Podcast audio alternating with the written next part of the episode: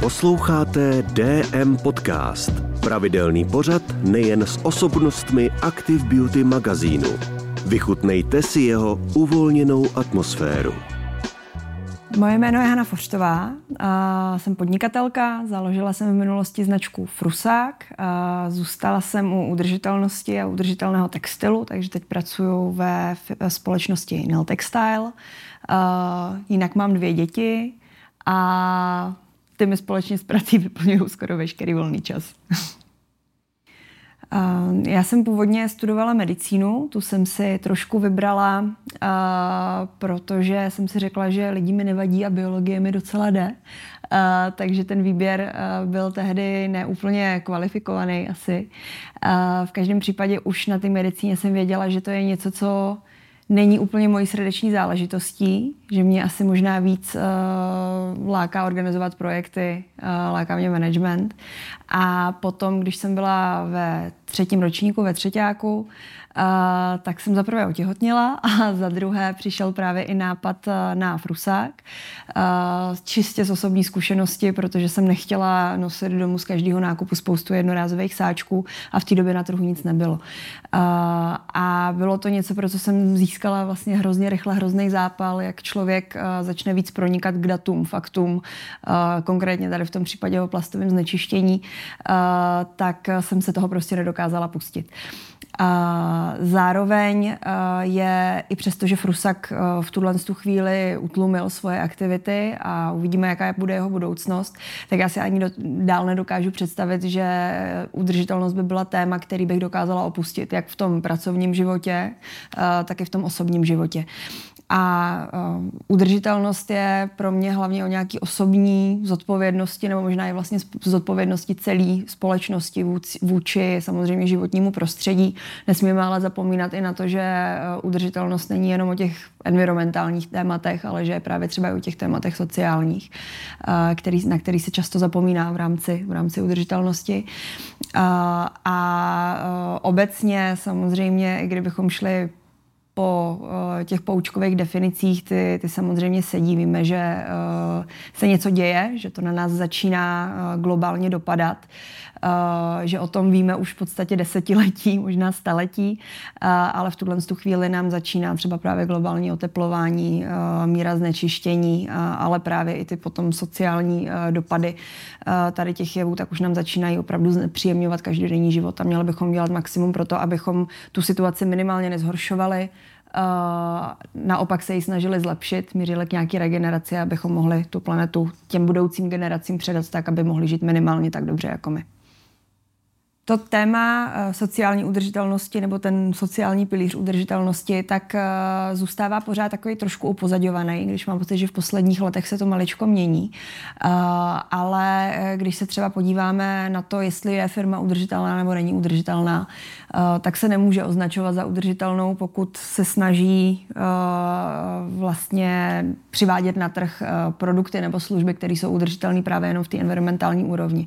V momentě, kdy není schopná říct, že je ten produkt vyráběný za férových podmínek pro dodavatele, že má transparentní dodavatelský řetězec třeba, uh, tak uh, vlastně ani ten produkt nemůže být označený za udržitelný. To by jsme neměli opravdu kompletní obrázek a všechny ty věci jsou samozřejmě pro, provázané.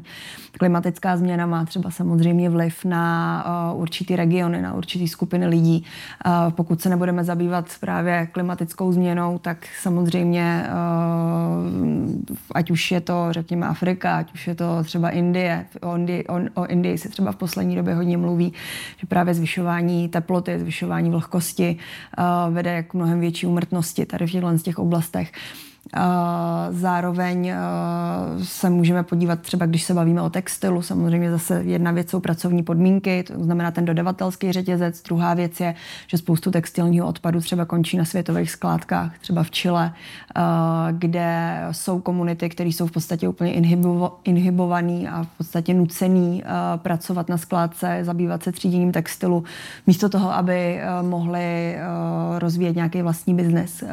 A samozřejmě jsou to pro ně i rizika, které jsou třeba, nebo třeba, jsou tam třeba i zdravotní bezpečnostní rizika pro ty komunity. Takže to je něco, na co firmy, nebo nejen firmy, ale na co se často zapomíná, že pokud opravdu chceme něco nazývat udržitelným, tak musíme myslet komplexně a nemůžeme se zaměřovat jenom na ten environmentální pilíř. A ten environmentální pilíř je samozřejmě sám o sobě jaký velmi široký. Hodně se mluví o emisích, všichni chtějí snižovat emise, ale samozřejmě jsou tam i, je tam, jsou tam i další, další problémy nebo další věci, kterým se je potřeba věnovat. Biodiverzita, odpady, odpady cirkulární ekonomika. Uh, takže ta komplexita je opravdu velká. Pokud se něco na trh uvádí, tak se musí brát opravdu celý ten pohled v potaz. Co se týče vztahu společnosti k eh, udržitelnosti, tak eh, je pravda, že je často skloňovaná ta nejmladší generace eh, nebo generace Z jako ta, která se o, udrži, o udržitelnost nebo se udržitelností zabývá nejvíc, která o ní má největší zájem. A je pravda, že ze všech dat vychází, že právě ta nejmladší generace si zjistí třeba mnohem víc informací předtím, než udělá nákup o tom produktu. Už přestává platit to, že pokud moje maminka používala třeba nějakou řadu krémů, tak eh, že já to jako dcera od ní zdědím, protože vím, že je to osvědčená značka. Uh, ale uh, oni se opravdu snaží hledat produkty, které naplňují jejich hodnoty nebo které jsou v souladu s jejich hodnotama. Zároveň je to generace trošku i nebezpečná, zase když se podíváme třeba na značky v tom, že pokud zjistí, že jim třeba značka lže, že ten produkt, který si koupili, tak skutečně není tak udržitelný, jak se prezentuje, tak to velmi rádi osolí potom třeba na sociálních sítích. Ale na druhou stranu si myslím, že zase generace Z určitě není jediná, která by byla tahounem toho tématu. A určitě i ty starší generace, tak tím, že se o udržitelnosti mluví v médiích, že se stává v podstatě něčím jako naprosto asi přirozeným a všichni máme víc a víc informací, se kterými můžeme pracovat a na který můžeme vyhodnocovat, tak určitě i ty starší generace to téma táhnou a berou ho za svý. Když jsem na začátku mluvila uh, o té medicíně, tak já jsem z medicíny odešla, abych uh, se právě naplno věnovala uh, podnikání, založení Frusaku. V té době mi bylo 23 let, takže teď je to dlouho, dlouho od založení nebo od vzniku toho nápadu. A, a byla to pro mě jako neuvěřitelná zkušenost, skvělá škola. Frusak měl určitě svoji troufám si tvrdit, že i možná docela opravdu významnou roli eh, v tom, že se začalo mluvit právě eh, o tématu jednorázových plastů, o to, proč eh, jich nepoužívat tolik, o to, že je potřeba jako opravdu důsledně třídit, jaký typy plastů lze recyklovat, jaký typy plastů nelze recyklovat a že můžeme právě spoustu plastového odpadu ze svého života v podstatě vyhostit tím, že je nahradíme právě opakovaně použitelnýma alternativama, náhradama. Takže v tom si myslím, že jsme byli takový pionýr, který opravdu zvednul zvednul důležitou uh, diskuzi ve společnosti a pošoupnul trošku i ty firmy, uh, na který samozřejmě vzniknul nátlak. Máme zpětně uh, několik firm, třeba právě řetězců potravinových, kteří říkali, nám začali zákazníci psát, proč u nás nemáme opakovaně použitelné sáčky. A my jsme je museli prostě zařadit a museli jsme je do toho portfolia těm zákazníkům přinést. Takže z tohohle z toho mám obrovskou radost. Frusak byl v podstatě v tom svém rozjezdu nebo vrcholu prodejně velmi úspěšný. Uh, expandoval za hranice České republiky, eh, dokonce i na americký trh. Eh, ten důvod, proč eh, teď aktivní není, tak a budu se opakovat a určitě to posluchači neuslyší poprvé, ale opravdu to finální smrtelnou ránu nám zasadil covid. My jsme vlastně na začátku roku 2020 dokončili úspěšnou kampaň, loyalty kampaň v jednom právě food retailovém řetězci. Měli jsme spoustu velkých předobjednávek od globálních značek a v podstatě tři dny potom, co skončila ta loyalty kampaň, tak se zavřela celá Česká republika. Zavřel se nám celý malou obchod, eh, který nám tvořil 30% obratu, to je jako významné číslo a samozřejmě ta situace byla takováhle po celém světě, takže spoustu těch eh, objednávek se zrušilo. Ehm, zároveň my jsme měli předobjednaný materiál, eh, který jsme museli odebrat od našich dodavatelů, ale vlastně už nebylo komu ho prodat, kam ho, kam ho dát dál, takže tam jsme se dostali do samozřejmě problémů s cash flow, s tím prostě, jak přichází peníze a odchází. Uh, snažili jsme se to přečkat, vymýšlet různé přístupy a cesty. Uh, do Frusaku se balila kosmetika, uh, dokonce oblečení. Odešli jsme, nebo říkali, začali jsme říkat, že Frusak je spíš sáček prostě na mm, různý nebo univerzální sáček, který můžete použít na všechno od, od ovoce až po další typy obalů. Nicméně tím, jak se samozřejmě ty covidové vlny neustále rolovaly a rolovaly, tak ty významné vzájemné spolupráce se oddalovaly, oddalovaly a my jsme se jednoduše vyčerpali na tom. Přišel i moment, kdy jsme už opravdu museli nastoupit prostě jinam, začít pracovat jinde. Takže uh, řekněme, že to je takový konec vyčerpáním, nicméně pořád máme na skladu spoustu materiálu. Uh, v tuhle tu chvíli s mojí spoluzakladatelkou Terezou Dvořákovou, tak už uh, jsme obě dvě v jiném zaměstnání, máme jiné věci, kterým se věnujeme, ale samozřejmě bychom hrozně rádi, aby se ještě podařilo minimálně tu poslední várku Frusaku třeba poslat do světa světa. A nebo kdyby se našel někdo, kdo by si tu značku chtěl vzít a kdo by se jí byl schopný dál věnovat, našel nějakou vizi, kam to celý posunout, rozšířit třeba to portfolio produktů, to by mi udělalo velkou radost. Takže zatím jsme na tom takhle a jak říkám, já jsem se od frusaku, od jednoho typu textilu, sice obalového, posunula k tomu oděvnímu, takže vlastně jsem tak nějak plynule navázala. No a to už se dostáváme k tomu, co dělám uh, právě teď, uh, protože já tak začínám svůj druhý rok uh, ve společnosti Nil Textile. Je to ostravský startup, se kterým jsme se seznámili už za dob fungování Frusaku. Uh, a dostala se ke mně zpráva, že někde v Ostravě dělají textil nebo oděvní materiály z kukuřičního škrobu což je vlastně ten stejný materiál, ze kterého jsme my vyráběli frusak. A moje první reakce byla, to není možný není možný ten materiál zvládnout a zpracovat ho do takového typu vlákna, udělat z něj nějakou metráž a potom z něj vyrobit produkt.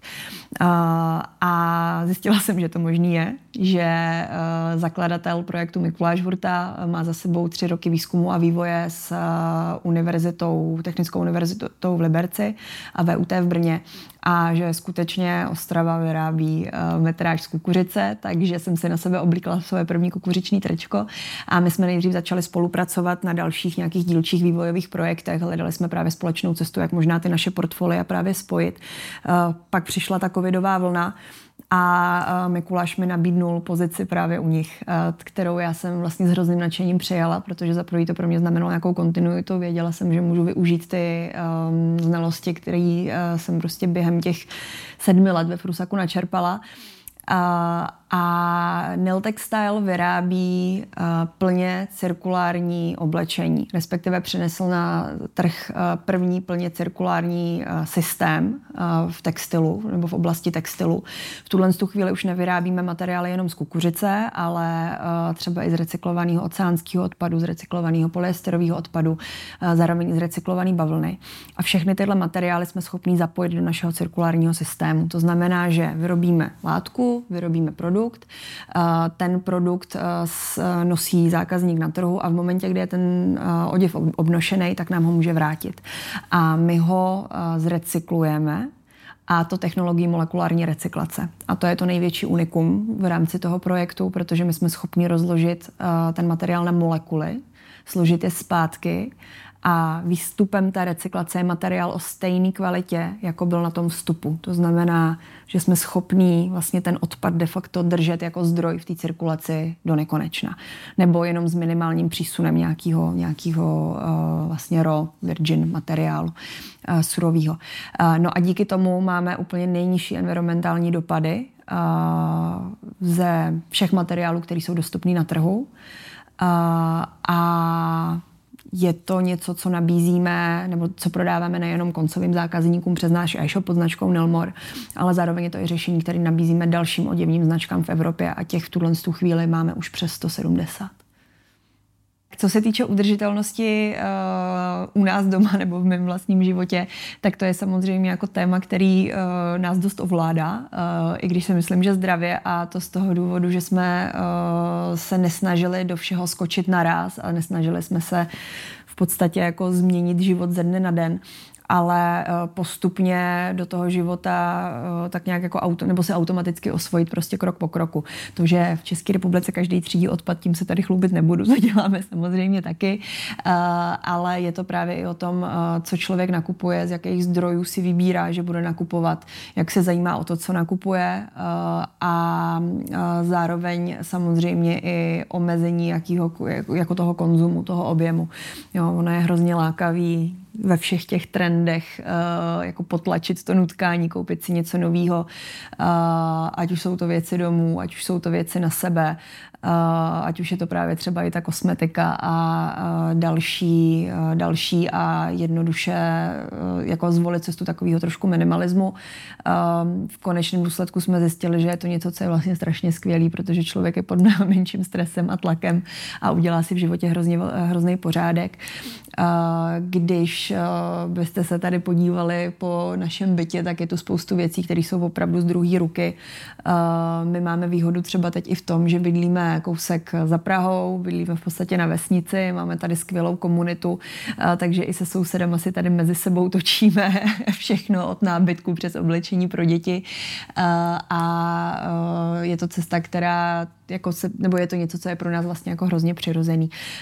Zaměření se na kvalitu toho, co člověk kupuje, na to, aby opravdu to byly věci, které vydrží. Uh, ono úplně třeba nemusí být špatně jít si něco koupit do toho uh, třeba fast fashion řetězce.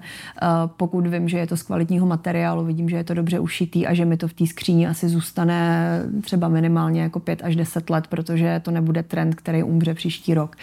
Uh, takže to, je, to jsou nějaký základy, s čím pořád trošku bojujeme nebo s čím trošku bojujeme, tak je třeba doprava, protože od nás musíme jezdit autem, máme spoustu aktivit v Praze, ale to je i další věc, že člověk se asi nemůže zase úplně pranířovat a snažit se být dokonalej, ale ty věci, které ví, že může ovlivnit, tak se je postupně snažit ovlivnit a ty věci si prostě v tom životě tak nějak jako zautomatizovat.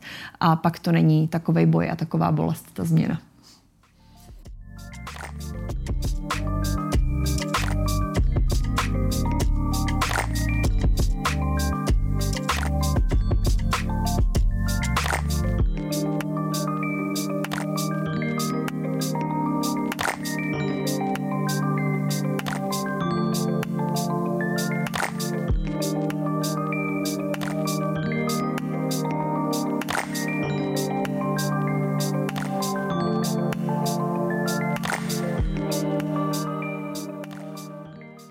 Když bychom se měli podívat na uh, udržitelný šatník, snad můj šatník, který si myslím, že za, ty, za těch pár let uh, se stal udržitelným, tak uh, už jsem o tom mluvila. První věc je to, že nenakupuju samozřejmě zbytečně věci, které nepotřebuju, které jsou trendy a jsou lákavé. Já jsem, a to už je dlouhodobě, tak jsem hrozně ráda vždycky nakupovala v sekáčích, takže já myslím, že jako jich 70% toho, co v šatníku mám, tak jsou opravdu sekáče. a potom se zaměřuju opravdu na kvalitní věci. Když si kupuju třeba zimní kabát, tak teď i přesto, že prostě ta cenovka bude vyšší, tak si radši počkám třeba na ten vlněný Eh, který, eh, říkám, bude dobře ušitý. Já vím, že bude skvěle kombinovatelný a že mi v tom šatníku dlouho zůstane. Samozřejmě potom nosím naše vlastní oblečení, to znamená Nil Textile, to jsou hlavně všechny basic trička nebo třeba mikiny s kapucí bez kapuce, tak ty mám naše a to jsou zrovna kusy, který už vím, že si v tom, uh, řekněme, jako fast fashion nebo běžném řetězci uh, asi nikdy nekoupím a budu prostě nosit ty od nás, protože vím, že o ně bude dobře postaráno. Uh, pokud jsou tam, mám šatníku v oblečení, který vím, že nenosím delší dobu, to je takový to třeba pravidlo jednoho roku, že když si to víc než jeden rok nevezmete na sebe, tak je čas na to, aby to šlo dál tak zase buď to je někam daruju, nebo v, nej, v té asi vlastně až jako nejzaší, uh, nebo asi jako až ta nejzaší možnost, tak uh, to skončí potom třeba v tom v té popelnici na tříděný odpad. Takže to je přístup k mému vlastnímu šatníku. Já potom vždycky říkám, že chodím nakupovat do vlastního šatníku, že když mám jako pocit, že potřebuju, uh, nebo bych potřebovala něco nového a ten šatník nějakou život, tak vím, že mi vždycky jako něco leží někde vzadu a trošku si to na těch věšácích prostě přeházím, nebo v těch šuplíkách, abych jako by měla nový výběr a to je třeba takový jako dobrý tip, který se mi osvědčil, že to člověku zažene choutky na to jít nakupovat. Uh, tak uh, to, asi, to asi ten šatník s tímhle můžeme uzavřít. Uh, další, a už jsme se toho taky dotkli, je uh, vlastně jako stravování udržitelné stravování. To je samozřejmě něco, co řešíme jako celá rodina. My jsme tak nějak jako přirozeně neúplně vyradili maso, ale velmi omezili maso. To má samozřejmě eh, jako významný environmentální dopady, takže si myslím, že od té jako historicky tradiční české rodiny, která eh, má maso na stole jako každou sobotu, každou neděli a možná ještě několikrát v týdnu, eh, tak od toho jsme určitě daleko. A nemáme na něj vlastně opravdu už ani přirozeně chuť, že málo kdy někdo řekne, já bych si dal kuře nebo, nebo pojďme si udělat hamburgery. A jedna věc je zase to jako nakupovat ty kvalitní potraviny, nakupovat, nebo snažíme se třeba opravdu nakupovat kvalitnější biověci. I ty biořady se v řadě těch řetězců teďka staly mnohem dostupnější, mají cenově, i ten výběr je mnohem větší, takže si myslím, že tohle nakupování je fakt mnohem jednodušší. Uh, no a druhá ta část uh, té uh, udržitelné lednice tak je plýtvání jídlem, protože to je stále obrovský téma. A asi 50% veškerých potravin, který se vyhodí, tak se vyhodí právě z domácnosti. Uh, a na to si asi každý musí, nebo si každý musí propracovat tu cestu k tomu přemýšlení nad tou lednicí a nad tím, jak plánovat nákup sám. Ale zase fungují takový ty jednoduchý typy pro nás, jako že ty věci, co jsou blíž spotřebě, tak jsou prostě vpředu v té lednici. Ta lednice by měla být nějak organizovaná, něco by mělo být nahoře, něco by bylo, mělo být eh, naopak dole, aby to co nejdíl vydrželo. Um, samozřejmě nějaké jako čištění ty lednice, aby ty věci prostě nechytaly plíseň a, a vydržely kvalitnější díl. Uh, tak uh, to jsou takové maličkosti. My se snažíme samozřejmě spotřebovat i nějaký zbytky, když máme nějaký odřezky prostě od zeleniny, tak to se dá hodit do vývaru uh, nebo se to dá zamrazit prostě do lednice a použít třeba později. Uh, dlouhou dobu nám dělalo problém pečivo, to je takový to typický, že přinesete domů 10 rohlíků a když se nesní první den, tak uh, druhý den ještě zvlášť s těma dětma doma, který eh, syn třeba často nezavře sáček, tak druhý den jsou tvrdý a posíláte je dál, tak s tím se přiznám, že bojujeme trošku jako až doteď. Uh, ale uh, i to plánování těch nákupů je prostě potřeba dobře promyslet a vědět, že to, co nakupujete, opravdu máte do nějakého receptu, mm, víte, že to prostě spotřebujete. A pro nás byl obrovský průlom to, že jsme se přestěhovali za tu Prahu, protože máme vlastní zahradu, takže z nás se teďka stali vášniví zahrádkáři, máme svoje vyvýšený zeleninové záhony, snažili jsme se tu zahradu udělat takovou co nejvíc jedlou, takže eh, letos jsme měli tolik jahod, že museli jít eh, v druhém měsíci už všechny do zavařenin, protože už je nechtěl ani nikdo od nás dál.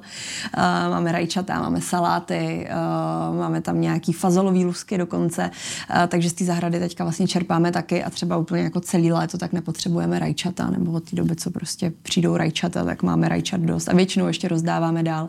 A navíc zase i tady u nás na ulici funguje funguje taková trošku jako komunitní zahrada, když je na každý zahradě, nebo každý má tu svoji část u sebe samozřejmě, ale vyměňujeme si cukety. Včera mi sousedka přinesla 30 farmářských vajec, takže uh, vlastně to, ta jako soběstačnost potravinová tak je uh, jako taky hrozně hezkým prvkem a pokud má někdo možnost a má aspoň doma balkon nebo prostě jako slušný okno, kde dobře svítí a dá se tam něco vypěstovat, tak je fajn toho využít.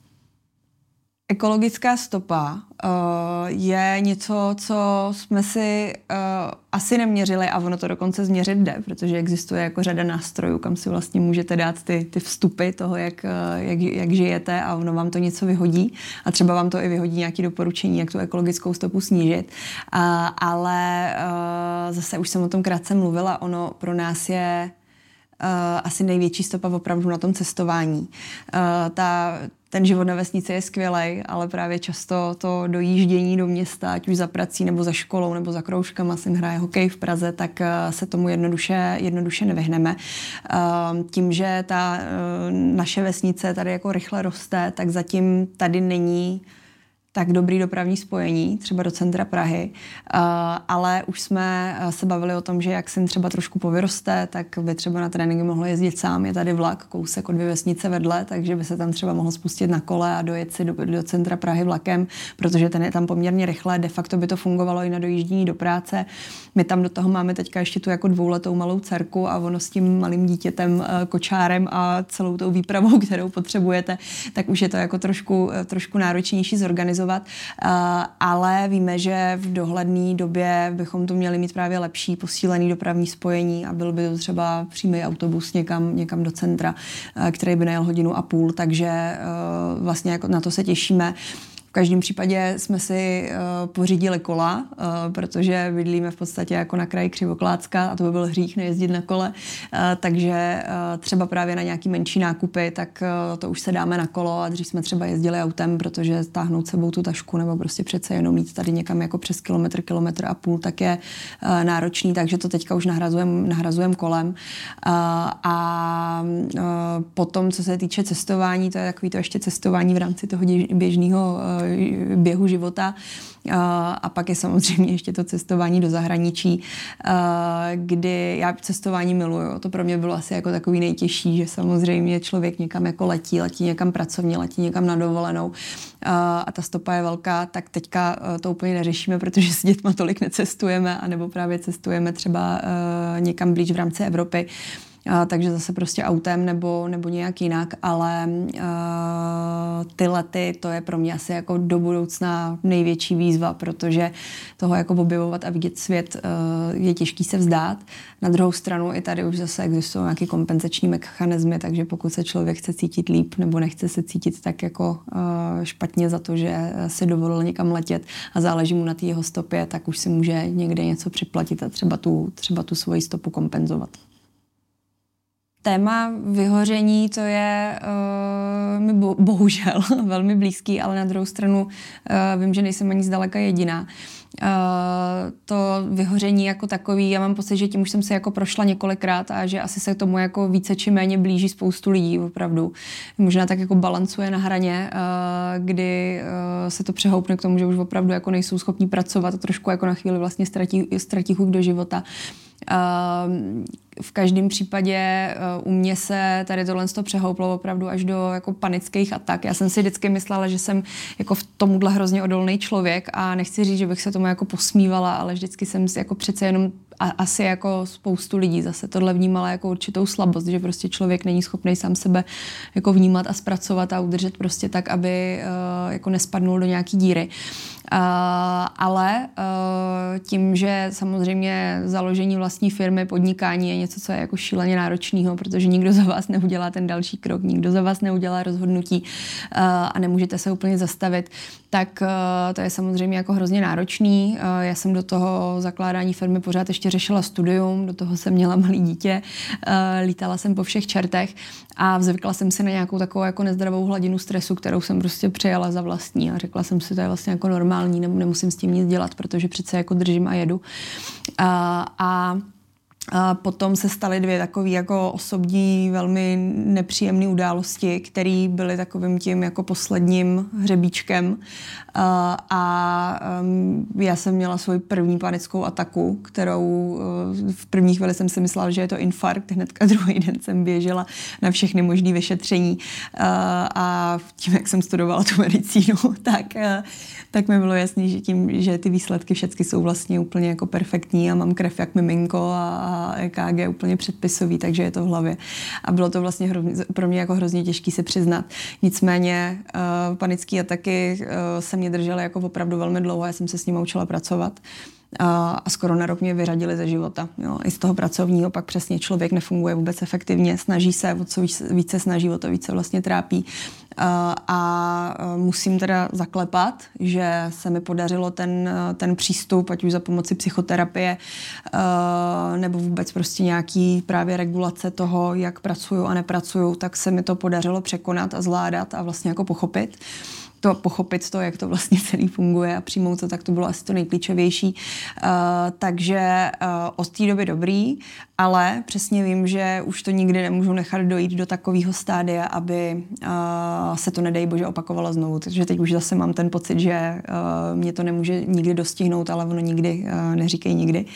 Uh, takže uh, jo, za, jako, museli, jsme, museli jsme udělat jako spoustu opatření, hlavně vzhledem k té práci, protože jsem mi tak jako běžela v hlavě na pozadí pořád. Nosila jsem si ji domů, pracovala jsem do večera, pracovala jsem o víkendech a pak nestrádá jenom jako psychika, jako fyzický člověk, ale samozřejmě strádají trochu všichni okolo, ať už manžel, tak rodina.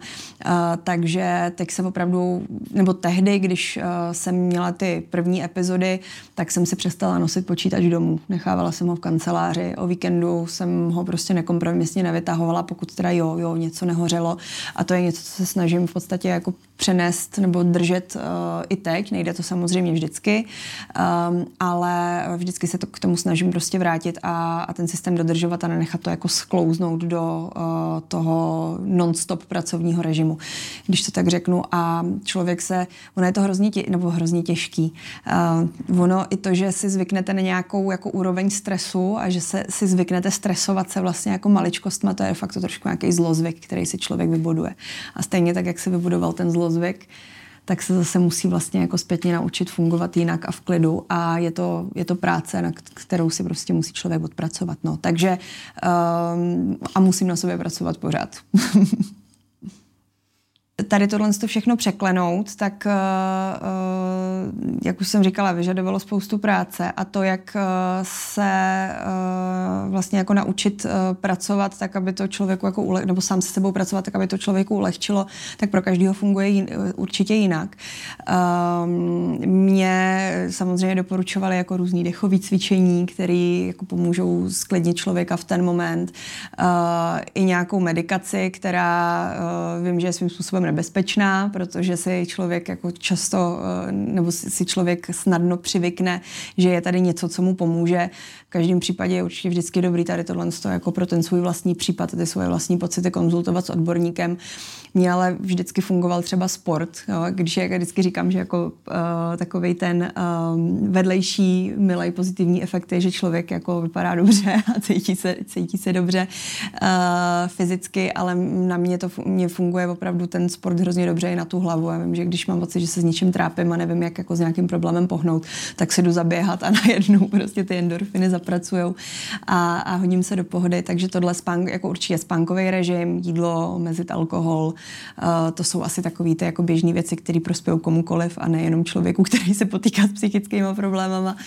Uh, no a uh, asi jako i o tom, o tom mluvit, jo, najít si opravdu jako člověka, který je mu blízký, i když samozřejmě jako házet ty uh, svoje pocity a problémy na rodinu a na lidi okolo sebe, uh, tak uh, jako není příjemný ani mě a potom je to samozřejmě do určitý míry zatěžující i právě pro tu, uh, pro tu rodinu. Uh, a tam je třeba jako čas opravdu na toho psychologa, který uh, je tam od toho, aby vám pomohl. Uh, tak uh, to jsou asi takové jako opravdu obecné věci. A já jsem si pak na sebe našla třeba i pár takových heků, že když, se, když je člověk v té panické atace, Uh, tak má, jako potřebuje ovládnout, jo, a sklidnit se a ono čím více snaží sklidnit, tak tím je to horší, tak já třeba, když mi začalo nepříjemně vždycky bušit, bušit to srdce, tak já jsem si naopak řekla, tak pojď, tak ukaž, co umíš. A ono to opravdu fungovalo jako, uh, jako takový ten uh, mechanismus prostě, že se to opravdu najednou jako sklidnilo, že jsem si z toho možná začala dělat trošku jako legraci nebo se s tou nemocí bavit, jak kdyby, jak kdyby to byla prostě nějaká osoba. Tak, no, tak to je spíš jenom takový jako můj, můj osobní hack, můžete vyzkoušet, ale, ale jinak uh, říkám, každý je jiný a každý potřebuje trošku jiný přístup. Já mám, já mám teď už uh, jako hroznou radost, že je podzim. To je moje nejoblíbenější období roku. Uh, máme za sebou pracovně hrozně dlouhý a hrozně intenzivní rok, kdy se nám podařilo spoustu skvělých věcí, uh, včetně toho, že jsme zajeli úplně plně svoji vlastní výrobu. Máme výrobní halu, máme švadlenky, máme pletací stroje, máme obrovský zájem od zákazníků po celé Evropě, takže všechno tohle vlastně za rok jako dát dohromady a dostat do nějakého procesu bylo samozřejmě hrozně náročný, ale zároveň hrozně záslužný a máme skvělý tým lidí, se kterými hrozně ráda pracuju. Teď se blíží ten konec roku, takže ten je vždycky takový jako vypjatější, ale o to jako hezčí je potom padnout do těch Vánoc a vlastně na několik týdnů vypnout. Pracovně bude ten příští rok ještě intenzivnější, protože před sebou máme hromadu zakázek, spoustu i výzkumně vývojových projektů, který budeme dotahovat. Tady na tohle se hrozně těším a vlastně jako naším cílem je být do pěti let opravdu jedničkou mezi e, výrobcema udržitelného textilu globálně, což je samozřejmě ambice obrovská, ale já nám jak jinak věřím, že, že, že to, tuhle, tuhle tu naši vizi dokážeme naplnit. A s rodinou zase, říkám to, ten podzim je pro nás vždycky jako hrozně příjemný a, a obě dvě moje děti budou mít narozeniny, jsou narozený tři dny od sebe, takže nás čeká, čekají jedny desetiletý narozeniny, jedny dvouletý, vlastně kousek od sebe a hrozně se těší děti, takže se hrozně těším já samozřejmě. No a jinak už se vlastně jako těším na ty Vánoce. No.